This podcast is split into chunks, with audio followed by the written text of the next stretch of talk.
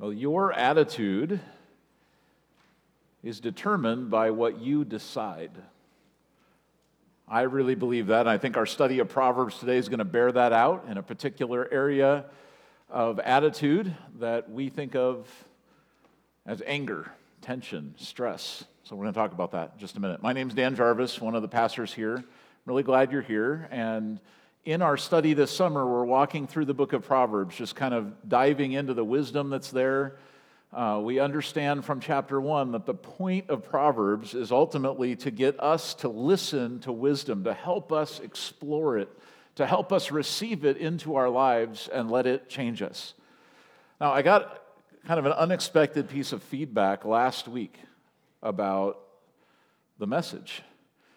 I was, you know, reviewing things, and someone contacted me and said, like, they really liked it.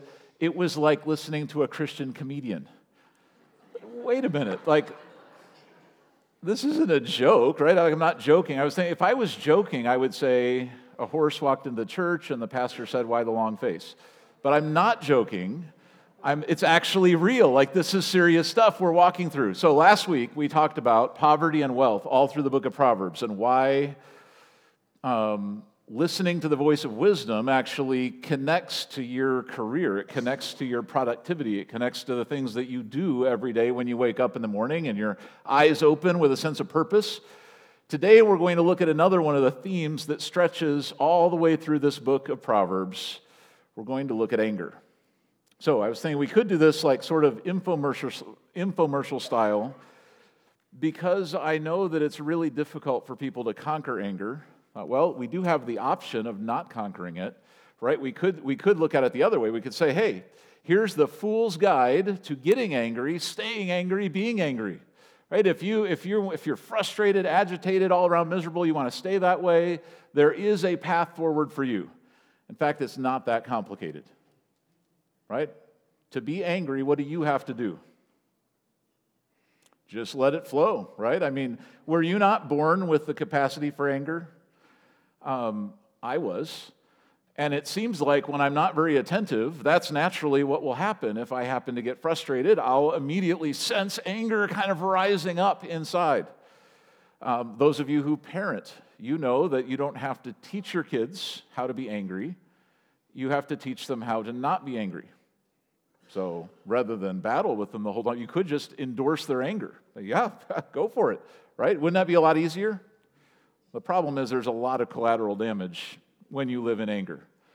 Okay? The other problem is even people who want to be angry, there's actually a lot of reasons out there not to be angry, right? So I was thinking about the things that would upset your upset. Well, it would be things like sunny blue skies. You know, you walk out and this the day is cheerful. You're like, come on, I was hoping to be depressed today. Uh, flowers and kittens and babies, the near constant flow of undeserved blessings that we all experience, sometimes consciously, sometimes not. All lots of great reasons not to be angry, not to stay angry. Or you could think about the relentless cheer from those happier and more naive people that you just wish they would frown a little bit more, like join you in scowling at the world and the situations that you face rather than finding the bright side. Who wants that? Well, I don't know. I actually do want that um, because I know that anger does have collateral damage. Anger does create messes that then I or other people have to clean up. And I would rather not live an angry life. I don't think it represents Jesus well. God has called us to something better. God's called us to live lives that represent peace. Say, well, how do I get peace when the world is full of anger and angry people and lots of frustrating things? You ever wondered that?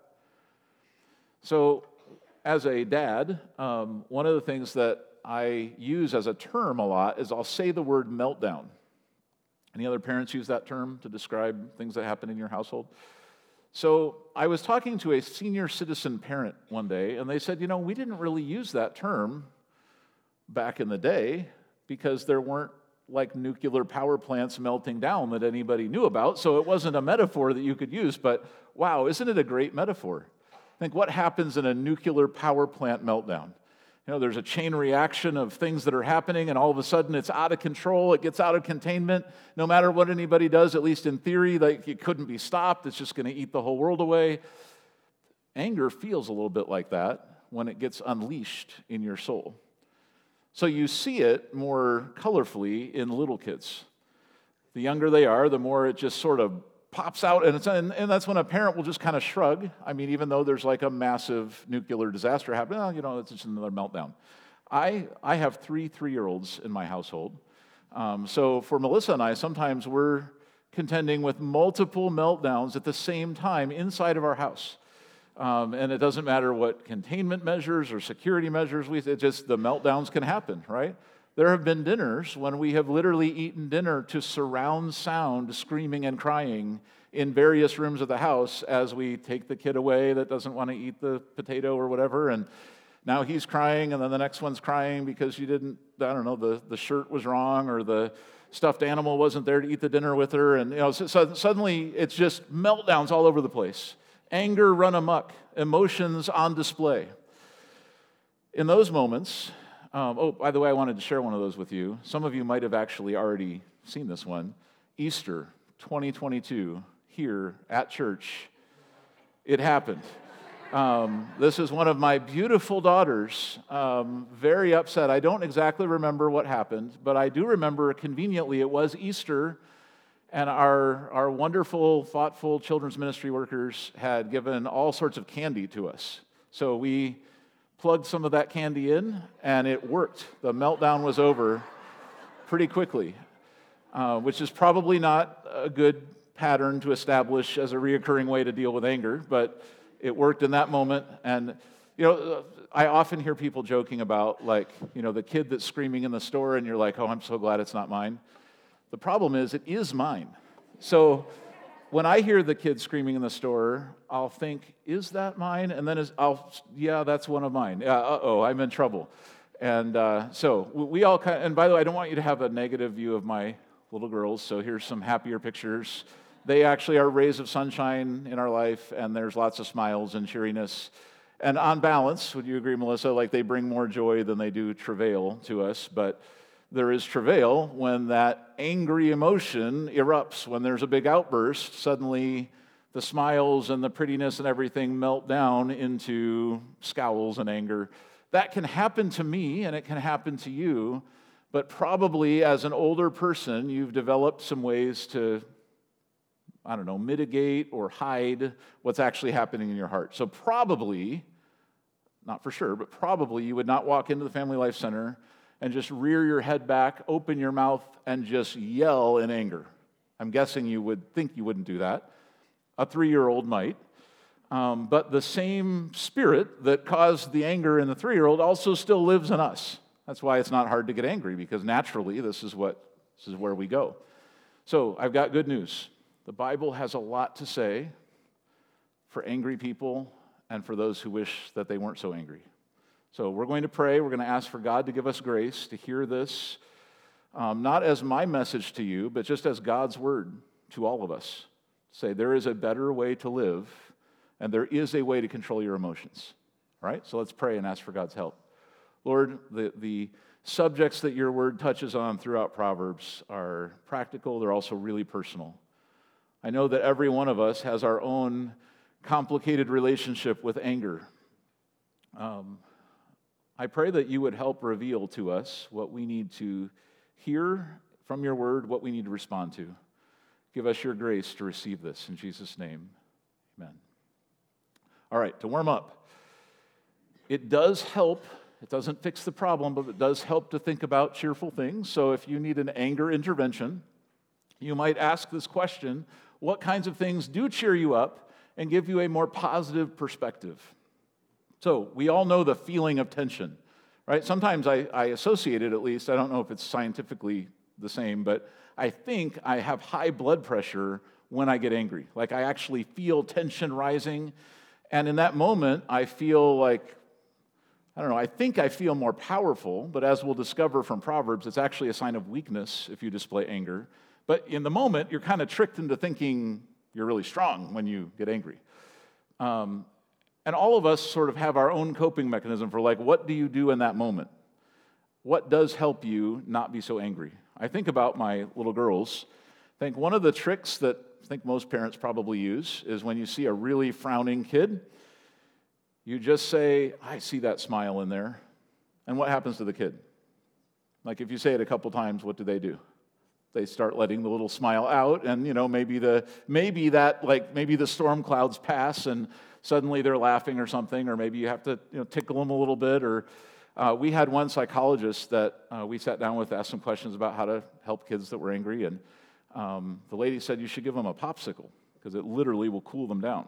Oh, that's that's a good thought. That would probably work for me too. So. Um, I wonder for you, what cheers you up, be it a popsicle or a sunny day or a good talk with a friend? Um, so turn to your neighbor and ask them this question Hey, what kinds of things do help you when you feel tense to loosen up and to cheer up? I'll give you 30 seconds to ask your neighbor that question.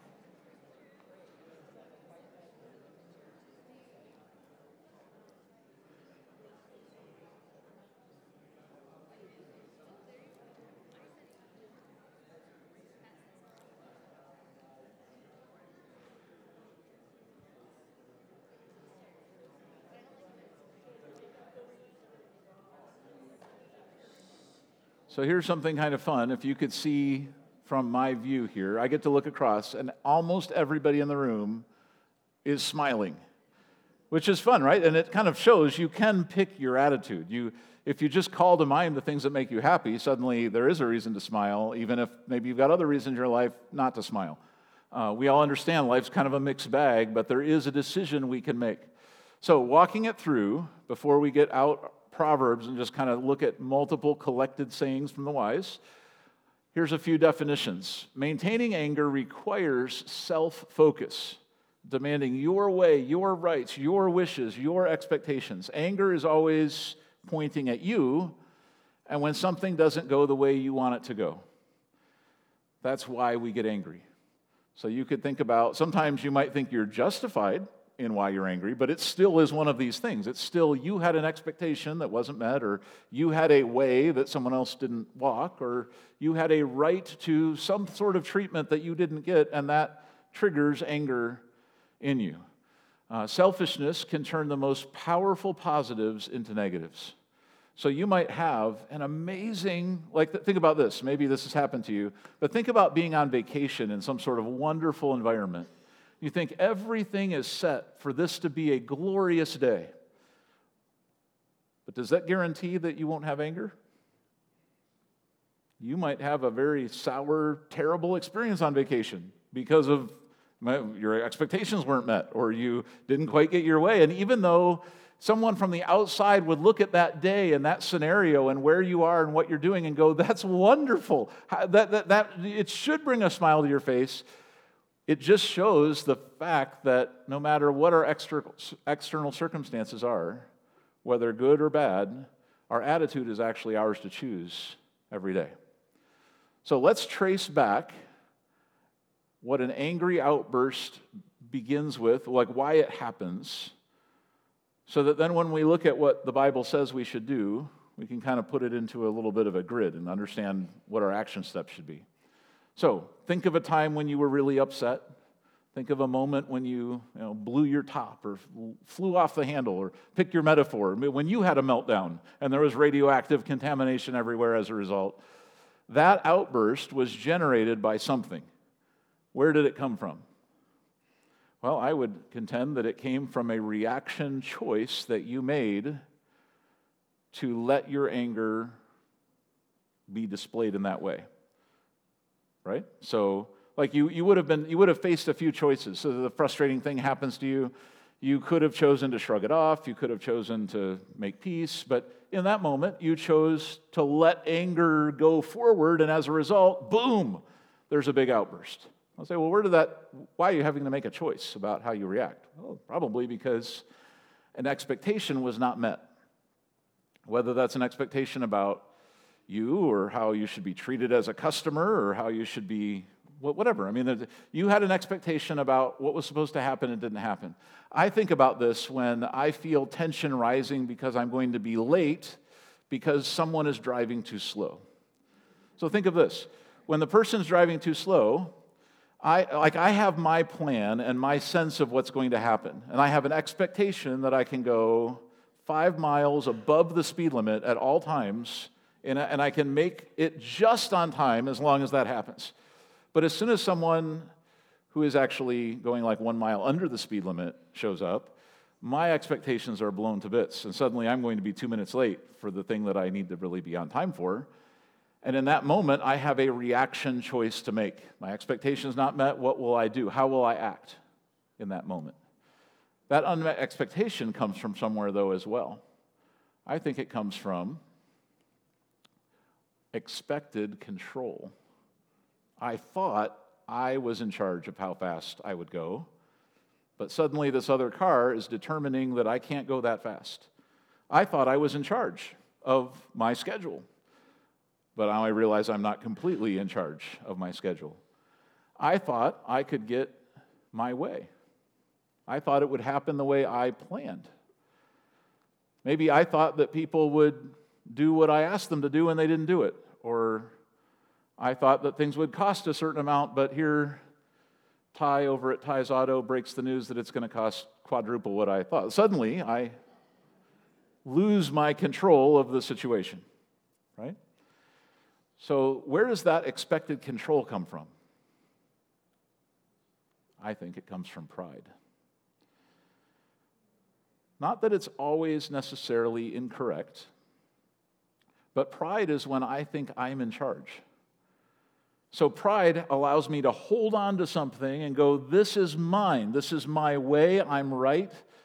And I expect it to be this way. And as soon as that doesn't happen, blood pressure goes up, stress starts to happen. I have unmet expectations, and now I have to make a decision in that moment how will I react? Pride is the root of angry outbursts. So, here's what the Bible says. First of all, and just like last week, we're going to walk through Proverbs kind of just as it is, a collected sayings of the wise. It's not exactly in order in the text, but we find this wisdom as we peruse the book. 1429 People with understanding control their anger. A hot temper shows great foolishness. So, is the reaction controllable, like the big nuclear meltdown? It is. Like it can be contained. A hot temper shows great foolishness. A temper actually shows great weakness. Because a temper is when you have an emotional reaction and it's out of control and you're not strong enough to hold it in. Now, this is where it gets tricky because anger kind of dupes you into thinking you're projecting power. But you're actually projecting weakness when you're angry. We'll come back to that in just a minute. Proverbs 14, 17 short tempered people do foolish things, schemers are hated. So anger makes, uh, feels like power, but it gets no respect. I think the two things that anger wants um, it wants respect and it wants control. And when one of those two things isn't happening, what happens to you? In that moment, you're tempted by anger. So when anger is trying to get that back, it's kind of an ineffective means. Because you would think if I just get angry enough, they'll hear me. If I, if I just get angry enough, they'll they'll, they'll fix it, they'll change. But what it really does is reduce your control further and reduces the respect that other people would have for you further. Anger takes you in the opposite direction of where you think it will take you. So, growing up, I had a, a few formative experiences in, from my kind of young eyes perspective on what anger does or doesn't do. One of them was, and I've told my story of my family a few times before, but you know, my mom became a Christian when I was five, and my dad became a Christian when I was 11. And in between that time, there were a lot of fireworks and difficult times in our family. Talk of divorce and suicide and lots of anger and lots of, it was, it was really rough. And I'm glad that my memories of that time are not crystal clear, but they're clear enough. I remember the feelings and I remember the tension, um, and I remember just wanting to get out of there oftentimes uh, because you don't want to be with angry people, right? So, one of those formative experiences was my mom in a Rite Aid parking lot as a new believer. She was trying to you know, do, do what Christians would do.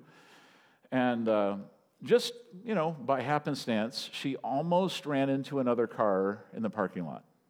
My sister and I were in the back seat. Now, she didn't hit the car, like nothing happened, but she almost hit the car, and the driver of that car got really upset. This lady jumped out of her front seat, stood right up to my mom's window, and just started yelling. Profanity was coming out of her mouth, anger all over the place, like she was having an epic meltdown over an accident that literally did not happen. It almost happened, but it didn't happen. So my mom gets out of the car, and I, I know my mom well. I've seen my mom angry. I know the look. I've seen the look looking at me. And I know how uncomfortable that is, and I know what that means. And so my mom had the look, and you know, I knew my mom is she's not the kind of person you want to mess around with. Like she can she can fire back, but she didn't. She just kind of stood there and took all this anger from this lady and just, you know, she was going like this. She was I'm so sorry, ma'am. Like, I, I apologize. And she just kind of diffused it. And she sat down in the car, closed the door, took this big, deep sigh, like, catch her breath a little bit. And she turned to me, my sister, and said, I couldn't answer that lady because we have a Christian bumper sticker on our car.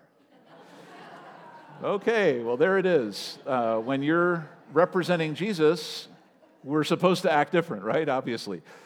Um, now, my dad, uh, up until the time he became a Christian, had lots of anger issues. And when he gives his testimony, he shares about all of this how he had a really rough beginning when he was a kid. There was alcoholism in his family tree. There was lots of anger. There was lots of disappointment. It was really a rough run for my dad. And so he was doing, sadly, what often happens. He was passing that anger forward on the family tree by being kind of the same way his dad was to him, he was being to my sister and I. And I remember seeing that because I had this contrast in my family of like my mom and like her new walk with Jesus, and then all the people we were meeting at church, but then also I could see my dad and like what was happening with him. And I remember putting it together, probably somewhere around age 10 or 11, that the anger just wasn't really helping my dad. Like, I, I just started realizing when he would get angry, n- nobody was listening to him or respecting him. It, it was actually the opposite of what he wanted. Anger is a very ineffective means of getting what you actually want. So, even if control was possible, anger is not going to give it to you. And, and if there is anything to respect about you, it's not the fact that you get angry, it would be the ability to control yourself that would be respectable. So, I, I started seeing this kind of playing out in front of me. And then when my dad became a Christian and literally walked away from that kind of life, that completely shook my world and helped me understand how following Jesus actually makes a real world difference. So sometimes you have to just get honest about where you're starting from and say, well, Jesus, if I'm going to follow you, I need to deal with this in my life. So let's keep going with Proverbs here. 1919 hot tempered people must pay the penalty. If you rescue them once, you will have to do it again. Well, why is that? Well, fools don't learn because they can't listen. So, hot tempered people are the ones who would display foolishness. Like some people are quiet fools, you know, you have to appreciate that, I guess. Um, but if you're a flamboyant fool and everybody knows it, except for you, somebody might step in and say, I really want to help that poor person. Like they have no idea what they're doing. But if you rescue them, you'll have to do it again. Because until the ears actually open, until a fool is willing to listen, they just won't learn. And it doesn't matter what else you try to do. 1632 better to be patient than powerful, better to have self control than conquer a city. So you could make a list of like great exploits that someone might do in their life. Like, wow, here's a person that can win an award or pass a test or build a building, or maybe they're a great military commander, they literally can take a city. That's all well and good. But more impressive than that is can you control yourself? And as crazy as it sounds, controlling yourself is the hardest part of life, isn't it? Uh, if you can control yourself, the rest, the rest of life generally falls into place in a pretty good way. But if you can't control yourself, it doesn't really matter what else you can claim because this shows the ultimate weakness in you. 25, 28, a person without self control is like a city with broken down walls, which doesn't mean a whole lot to us in America, so our cities don't have walls, but back in the day, the walls were the definition, they were the defense. If your city was strong, you had strong walls around it. If the walls were broken, it meant you had been invaded. You'd been, you know, you, you didn't, you couldn't defend yourself. And that's what anger does to someone. That's what a lack of self control means about a person's life. 12, 15, and 16 fools think their own way is right, but the wise listen to others. A fool is quick tempered, but a wise person stays calm when insulted. So it's one thing to, you know, have a frustrating situation happen. It's another thing to have someone actively insulting you and then still be able to stay calm. I'm not saying that's easy. I would say that is what Jesus did, and that is what Jesus told us to do. So we say, Lord, I'm going to need your help if I'm going to live this way, if I'm really going to detach from my anger and live a different kind of life. 1727, a truly wise person uses few words. A person with understanding is even tempered. And I don't think that means that they're even tempered like as a personality trait. You, know, you take a test and you go, hey, I'm an even tempered person. No, this is a choice, not a characteristic. You're making a choice. Even though there's tension coming at you, how will you react to it? If you have wisdom, if you have understanding, you start to grow in your ability to stay calm.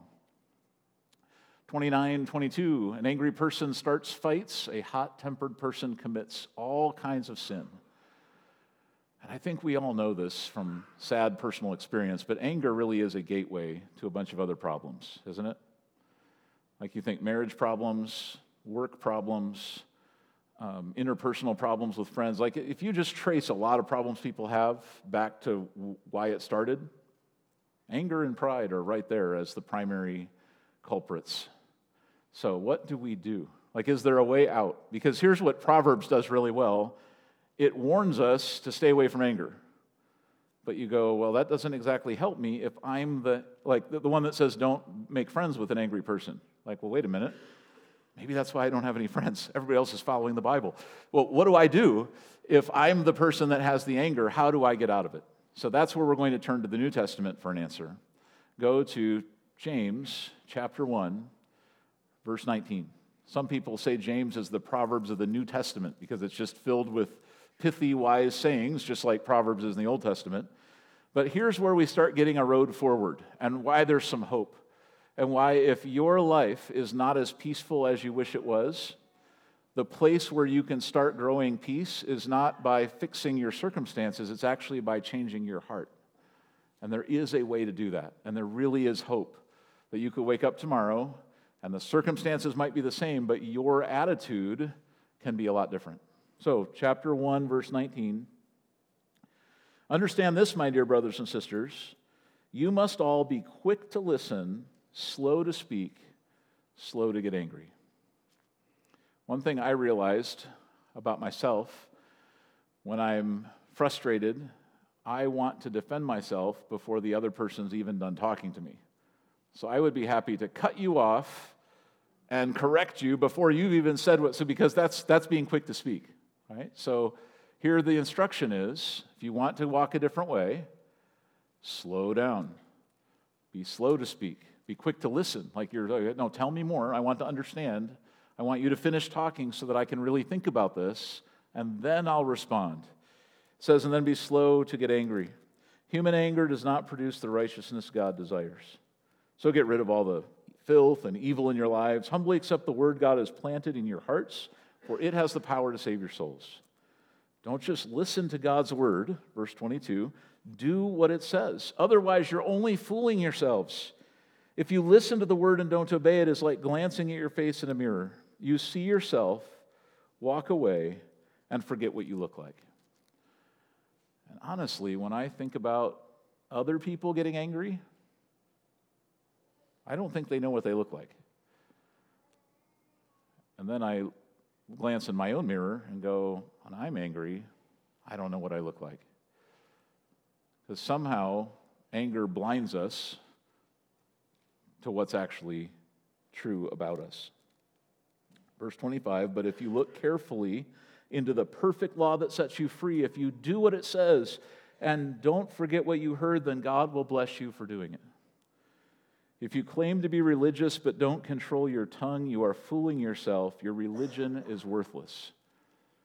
Which is another way of saying following Jesus and being a Christian is supposed to impact you, like your soul. And if following Jesus doesn't change something about this area of our lives, then what does following Jesus even mean? If, if your commitment to Jesus makes absolutely no difference when it comes to controlling angry outbursts, and you say, Am I, am I really even following Jesus at all? Keeping control is not easy, but it is part of what God has called us to do. And that's where you say, But Dan, I feel hopeless about this. Like, I, I would like that. I would choose it if I could, but for years I've been in a certain pattern. How in the world do I break out of that and live a different way?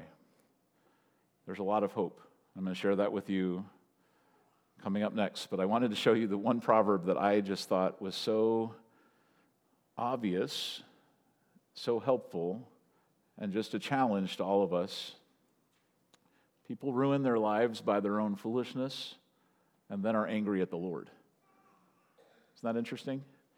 So you, you have the big meltdown, and then you look around at your radioactive life and go, God, why did you give me this life?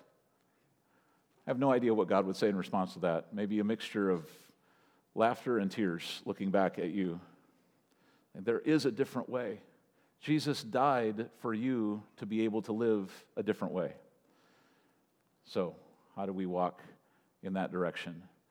And next time you're angry, it might be good to just ask, who am I really upset with in this situation? So, let's get a new perspective. Let's reset. If you'd say, wow, all these warnings and Proverbs, it kind of, it's not good news for me. What do I do from here? Um, I've got a few ideas that can help right out of the things we've studied. The first one goes back to the first week we opened up the book of Proverbs. What is the foundation of wisdom? Where does wisdom begin? When you fear God, right? When you have, when you have a right view of God, you're now able to see the world differently. Your perspective is different. So upgrade your view of God and watch your attitude start to change. Because now you look up to God and you realize wait a minute, who is actually in charge? Is it me or is it Him? And if God is in charge, then my primary emotion would be one of you know, gratefulness to God and then like willingness to surrender to Him, willing to trust Him, versus trying to take the reins and control my own life and outcomes. So upgrade your view of God and give up your inflated sense of control. Something that's great news for those of you who are stressed out, who don't feel peace, is when you surrender, you're free. Circumstances are still there, problems are still there, but you give up your expected control, and suddenly you don't have unmet expectations in the same way. You don't have nearly as many anger triggers because you're, you're starting from a different premise. You're saying, I'm here to serve God with the life that I have. I surrender to Him my decision making control. And the more that we learn how to surrender, the more freedom we experience, the more joy we can experience as a result. So I think it's great news. And, and, and, and rather than letting your anger go, let the control go, and the temptation to anger will be drastically reduced. Here's a third one predetermine your reactions. So plan ahead to stay calm the next time that you're pressed. How many of you think you'll be pressed again? Kind of expecting that's going to happen to me. In all likelihood, today, something will be a stressor, right? It will happen. In that moment, what am I planning to do? So if I wait and I make my plan in the split second that I realize I'm under pressure and that all this temptation for anger, I probably fail. But if I start from the premise that, hey, I'm following Jesus in the way that I live now, and so when those pressure points come, I will yield to God. I will take a deep breath and say, All right, Lord, you know, this, this is your life. Like, I want to do the best I can in this situation, even though it's not what I wish it was. And that leads to number four ask God for grace to help. Is God on your team when it comes to all this? Like, do you think He is? Would God like you to have a peaceful life that honors Him? Of course. So, God hasn't just given you a big commandment to get rid of anger and then left you high and dry. God has given you the power you'll need to walk a new kind of life. It's called God's grace. So you say, Lord, I need your grace. Would you meet me in this moment? I need your help. That requires humility, it requires surrender. But when you're willing to do that, God will give you the grace that you need.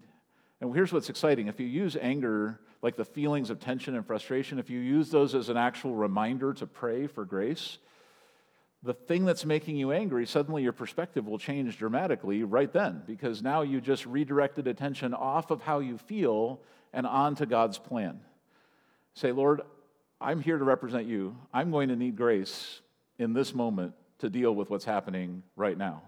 Here's verse 14 of that text Jesus gave his life to free us from every kind of sin, to cleanse us, and to make us his very own people, totally committed to doing good deeds. So Jesus died literally to set you free from this mess, from the mess that we create with our pride and a whole variety of other sins that spring off of that. Jesus died so that you don't have to live as a slave to all of that anymore. You say, Lord, I know you've, I know you've made the power available. I need you right now to walk a different road. That's why I believe that you can determine how your days will go and you can pick your attitude. Not just by willpower to just say, I'm going to feel better even though things are terrible, but because you can look up to heaven and say, Lord, I'm going to trust you and ask for your help rather than just trying to handle this on my own. Let go of the wheel a little bit. Say, Lord, this is you, that you're, you're in charge of my life. I'll trust you and on that basis, Lord, I want to go forward as your representative now, not just responding to my emotions anymore. So I'd encourage you as you read through Proverbs to keep your eyes open for more on self control and anger. There's a lot more in the book that we didn't touch today. Um, but I want to give you not only the warning of Proverbs to stay away from anger, but the hope that you don't have to live that way anymore. So let's take a minute to pray, and commit that to the Lord together. Um, Jesus, every one of us has to face this in our own way. Every one of us is tempted by anger and by emotional responses that are unregulated and uncontrolled. We all have the propensity to do that. But you have died to free us from sin, the penalty of it and the power of it. You've given us a road forward. You've warned us, you've encouraged us, and Lord, you have empowered us to live a different kind of life. We do want to follow your great example, Jesus. You faced all the same temptations that we face, but you were without sin. You overcame them, and you've given us the same power to work with in our own lives. So, Lord, thank you for that grace. The next time that we are tempted, would you help us to choose your path and your reaction instead of our own? Lord, I pray for anyone here in the room today that, for whatever reason, has never taken the step of following you, has never put their faith in you to carry them forward toward a different future. Lord, so many of us are tempted to just keep doing life our own way. But you have offered us an off ramp from the curse of sin and evil that's around us and an on ramp into your plan. So, Lord, I pray that if there's someone here today that needs to take that new road, that you would give them the faith to do that. they would declare their faith in you, their dependence on you. And Lord, that that would start them on a journey that would transform who they are from the inside out. For many of us here, Lord, who have been following you for a while, thank you for these needed reminders throughout the Bible. Lord, it's easy for us to grab the wheel, try to assert control, try to control circumstances when, Lord, you've called us to a life of surrender and humility that flows out of wisdom and honoring you. So, Lord, we do today choose to see that truth. We ask for your help. Lord, you've given us so many reasons to rejoice, so much reason for peace in our soul. So, would you help us together as a church family take a deep breath, not just with our lungs, but with our souls, as we rest in the truth that you have our best interests at heart, that you love us, and that you are active in wanting to transform us and help us. Lord, I pray that none of us would be captives to anger anymore, that we would see the higher road. We pray all this in Jesus' name. All right, thank you so much for being here. Hope to see you over at Life Action Camp in just a little while for lunch. Until next week, God bless you.